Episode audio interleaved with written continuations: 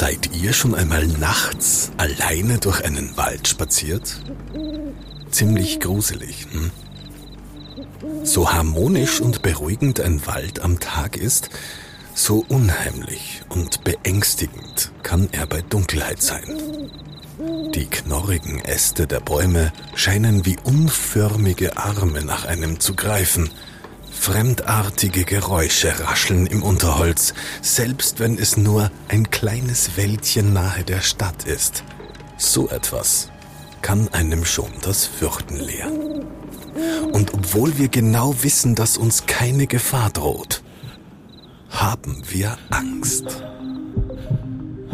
In dieser Folge Fakt oder Falsch geht es um einen Wald bzw. ein Waldgebiet, dessen Bewohner allen Grund hatten, sich zu fürchten.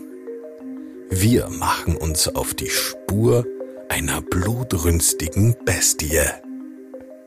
Auf die Spur der sagenumwobenen Bestie des Chevaudan.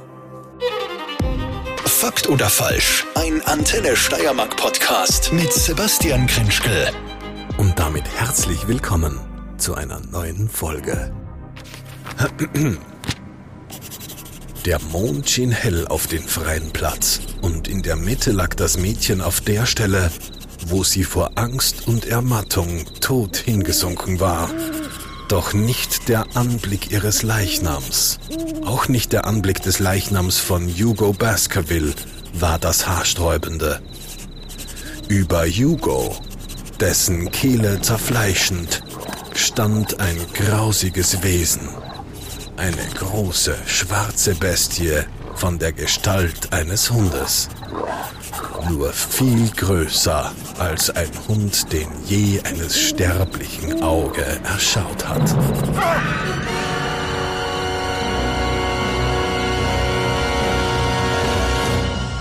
Bestimmt kennt ihr den Roman The Hound of Baskerville von Sir Arthur Conan Doyle, einer der berühmtesten, wenn nicht gar die berühmteste Sherlock Holmes Geschichte.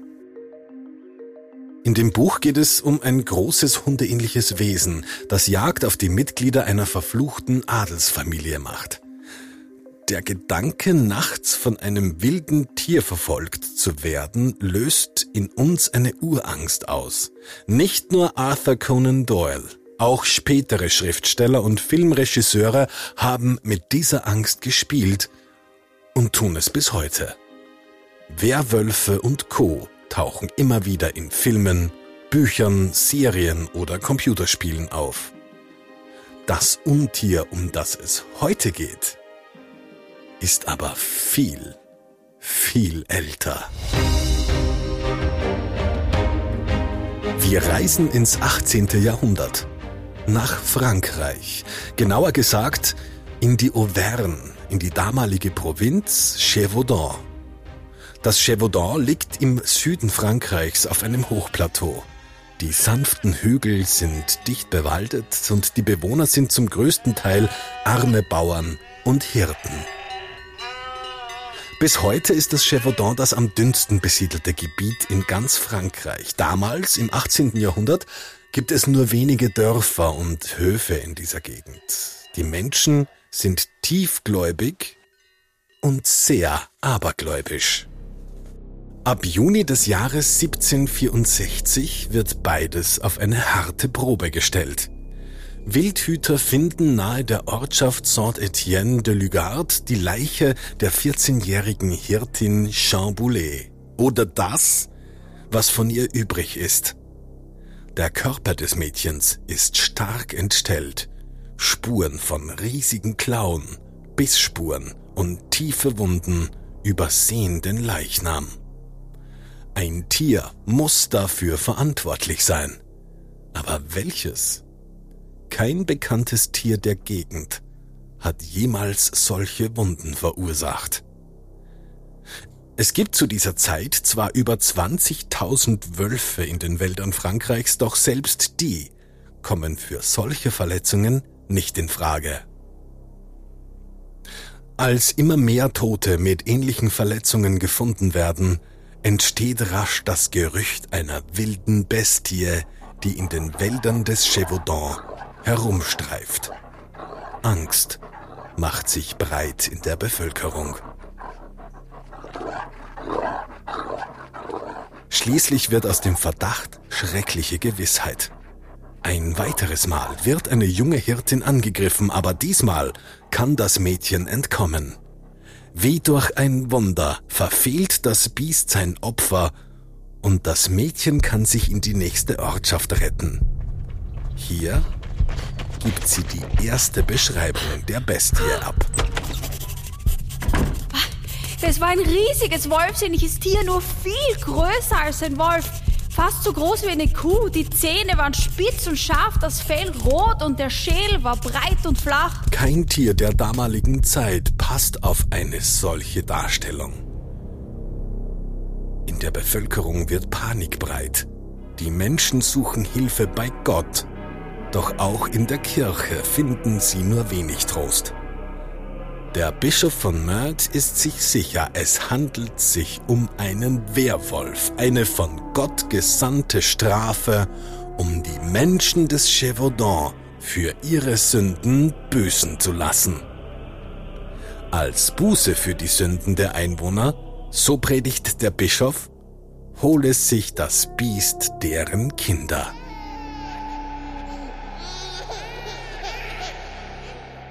Währenddessen werden die Angriffe immer dreister.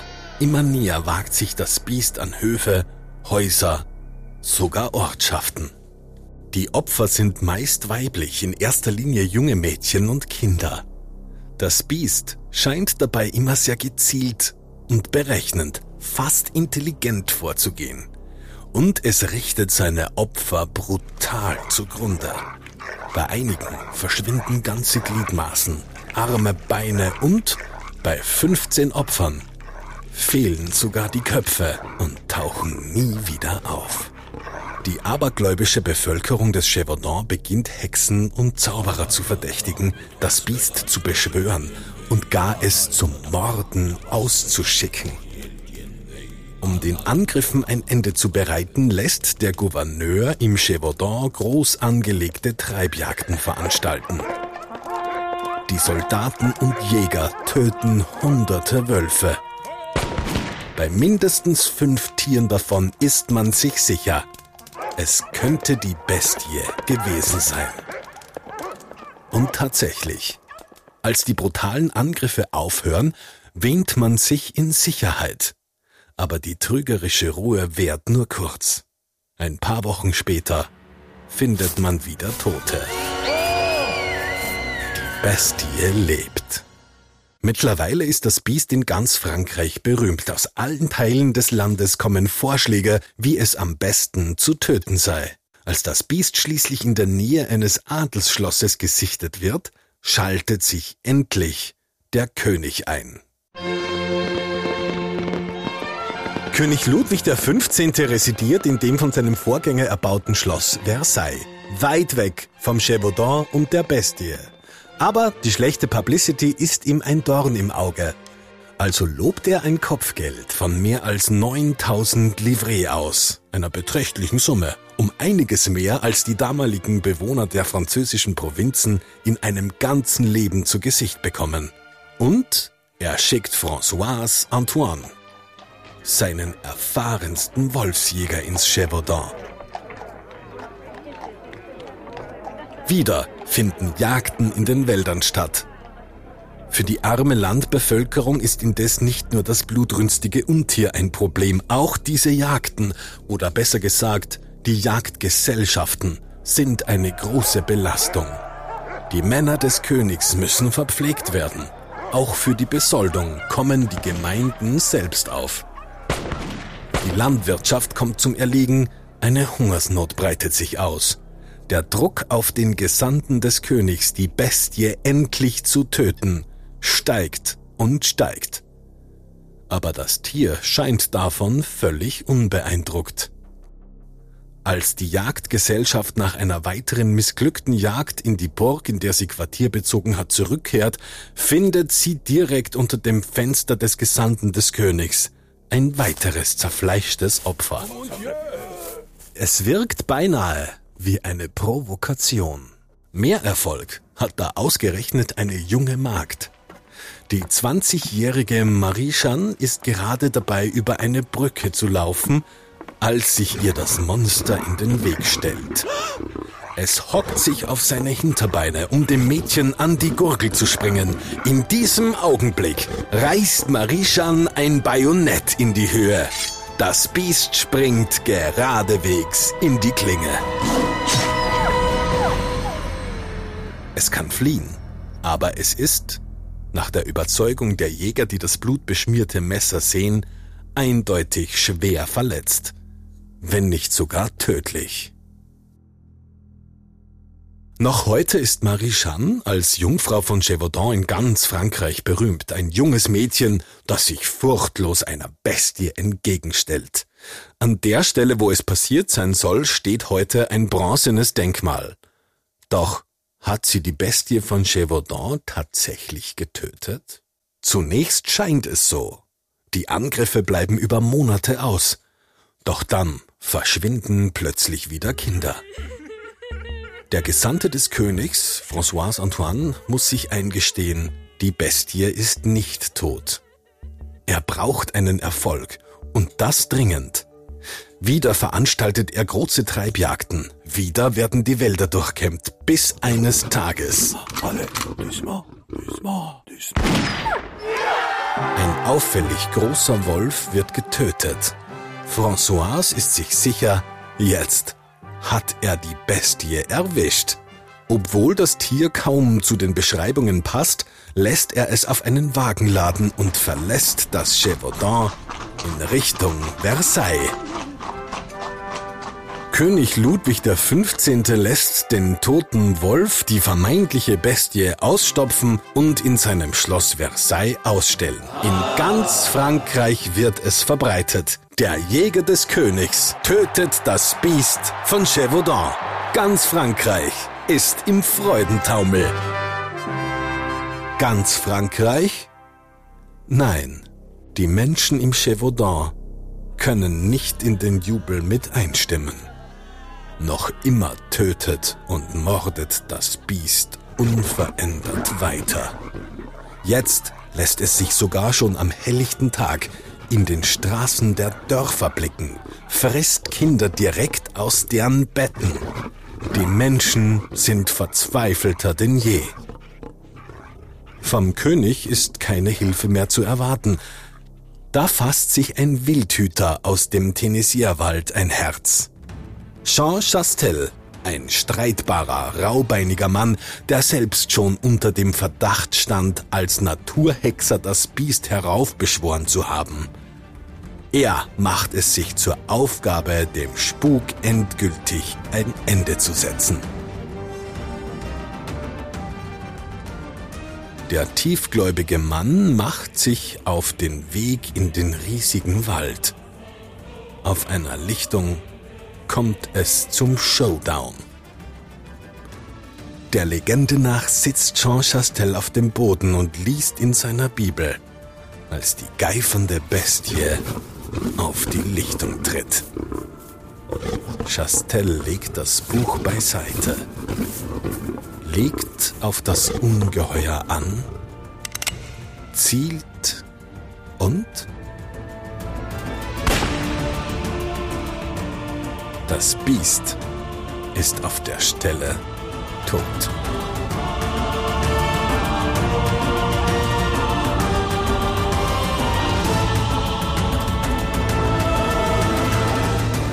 Es dauert nicht lange, da machen sich Ärzte, Gelehrte und Naturforscher aus der Umgebung daran, das Tier zu untersuchen.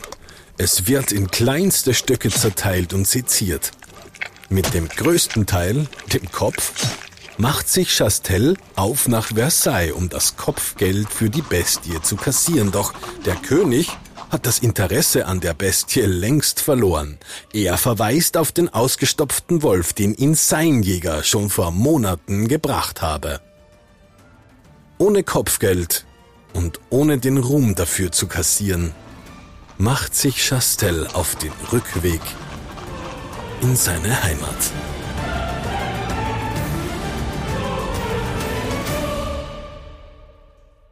Na, was meint ihr? Das Ganze klingt doch schon ziemlich nach erfundener Horrorstory, oder? Eine Bestie, die Hunderte von Menschen dahinrafft, blutgierig mordet und sogar Leichen unter Schlafzimmerfenstern platziert. Hat es die Bestie von Chevaudan gegeben oder ist es nur eine Legende?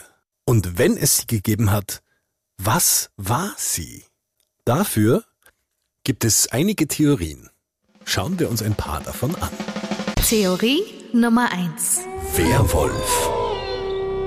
Nicht nur der Bischof von Meurthe hat diese Theorie vertreten. Viele der Bewohner des Chevaudan waren derselben Überzeugung. Ein Mensch, ein Mörder, verwandle sich nachts in eine reißende Bestie, um zu töten. Der Werwolf ist eines der ältesten Fabelwesen unserer Welt. Der Begriff leitet sich ab aus dem germanischen Wer, das bedeutet Mann. Werwolf heißt also eigentlich Mannwolf. Schon die Steinzeitmenschen haben Höhlenmalereien von Zwitterwesen halb Wolf, halb Mensch hinterlassen. Eine Erklärung für den Ursprung des Werwolfs findet sich in einer Krankheit, die es sogar heute noch gibt. Der Tollwut. Wird ein Mensch von einem tollwütigen Tier gebissen, entwickelt er Anzeichen, die den Merkmalen eines Werwolfes nicht unähnlich sind. Er beginnt wild um sich zu schnappen, hat Angst vor Wasser, Licht tut ihm weh, weshalb er das Sonnenlicht scheut. Von vielen von der Tollwut befallenen Menschen war man sich sicher, es müsse ein Werwolf sein.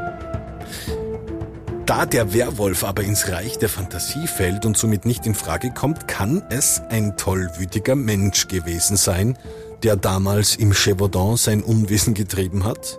Nicht wenn man den Beschreibungen der Augenzeugen und dem Bericht der Naturforscher glaubt, die das tote Tier seziert haben. Es ist immer wieder die Rede von einem riesigen, wolfsähnlichen Geschöpf mit spitzen Zähnen, einem weißen Bauch und rötlich gestreiftem Fell. Tollwut kann einen Menschen zwar verändern, aber nicht so sehr. Die Werwolf-Theorie ist also eindeutig falsch. Theorie Nummer 2. Wie steht es aber mit einem normalen Wolf? Vereinzelt ist es in Frankreich damals zu Angriffen von Wölfen auf Menschen gekommen. Derartige Wunden kann und konnte aber kein Wolf verursachen. Auch sind Wölfe von Natur aus scheue Tiere, wagen sich damals wie heute kaum an den Menschen heran. Und auch hier widersprechen sämtliche Berichte und Beschreibungen der Wolfstheorie. Auch diese ist offenbar falsch.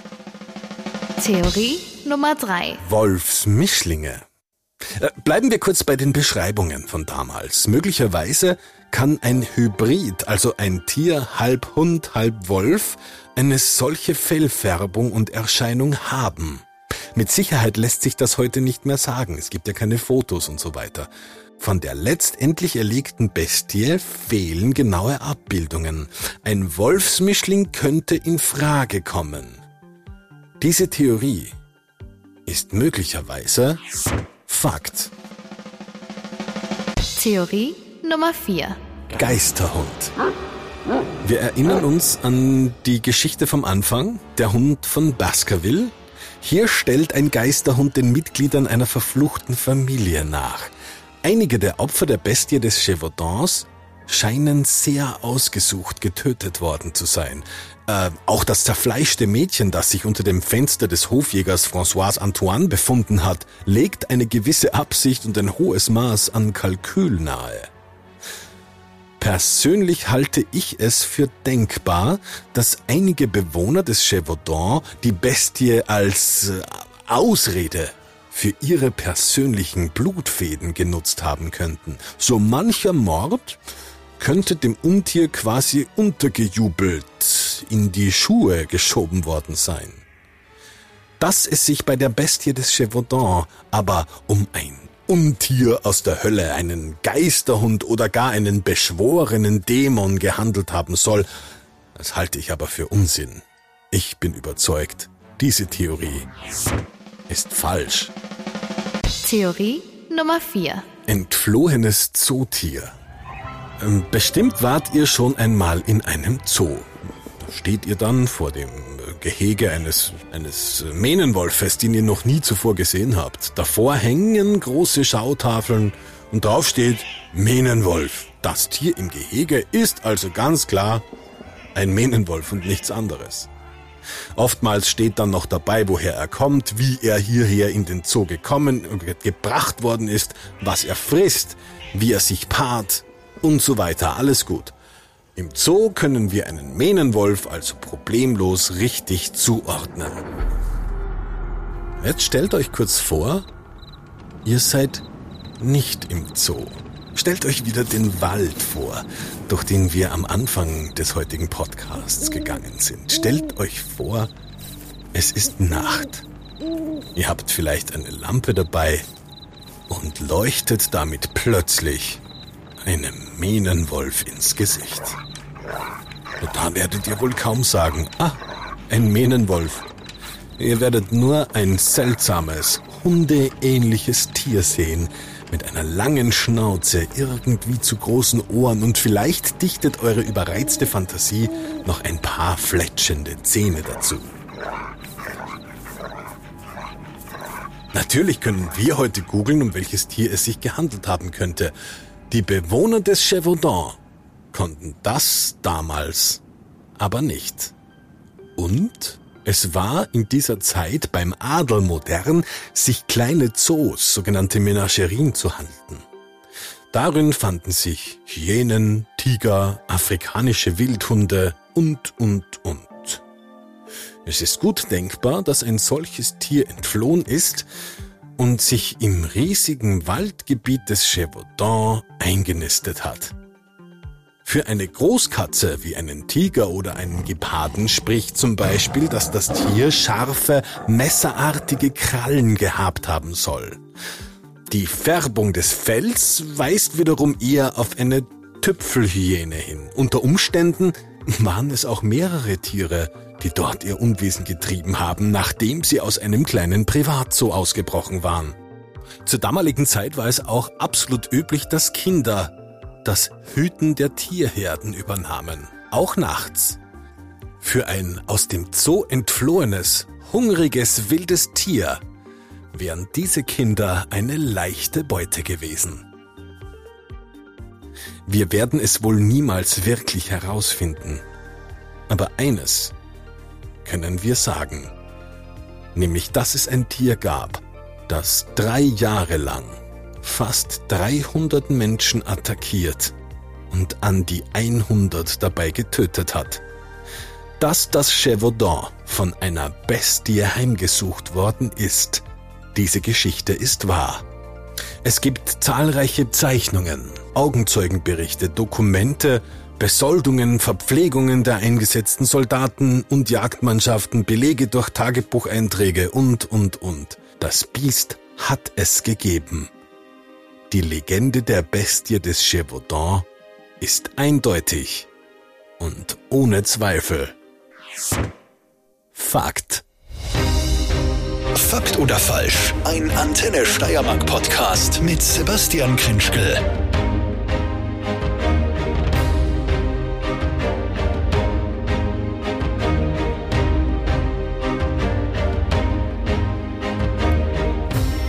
Ich habe als Kind schon wahnsinnig gerne gelesen und damals wie heute faszinieren mich Gruselgeschichten, unheimliche Stories.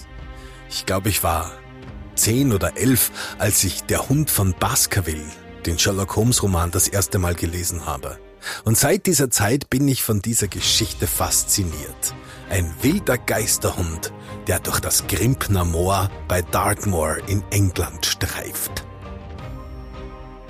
Als ich dann viel später erfahren habe, dass es eine solche Bestie tatsächlich gegeben haben soll, nämlich die Bestie von Chevaudan in Frankreich, da war ich aus dem Häuschen. Und es war natürlich klar, dass ich darüber eine Fakt- oder Falsch-Folge machen muss. Eines muss ich noch dazu sagen, viele haben es wahrscheinlich eh gemerkt, ich spreche kein Französisch. Ich habe zwar recherchiert, wie man die Namen ausspricht, aber sollte ich den ein oder anderen Namen oder Ortsnamen falsch ausgesprochen haben, dann bitte ich um Verzeihung. Ansonsten hoffe ich, dass euch die Folge gefallen hat und ich freue mich schon, wenn ihr das nächste Mal mit dabei seid. Bis dahin, au revoir, euer Sebastian Grinschkel.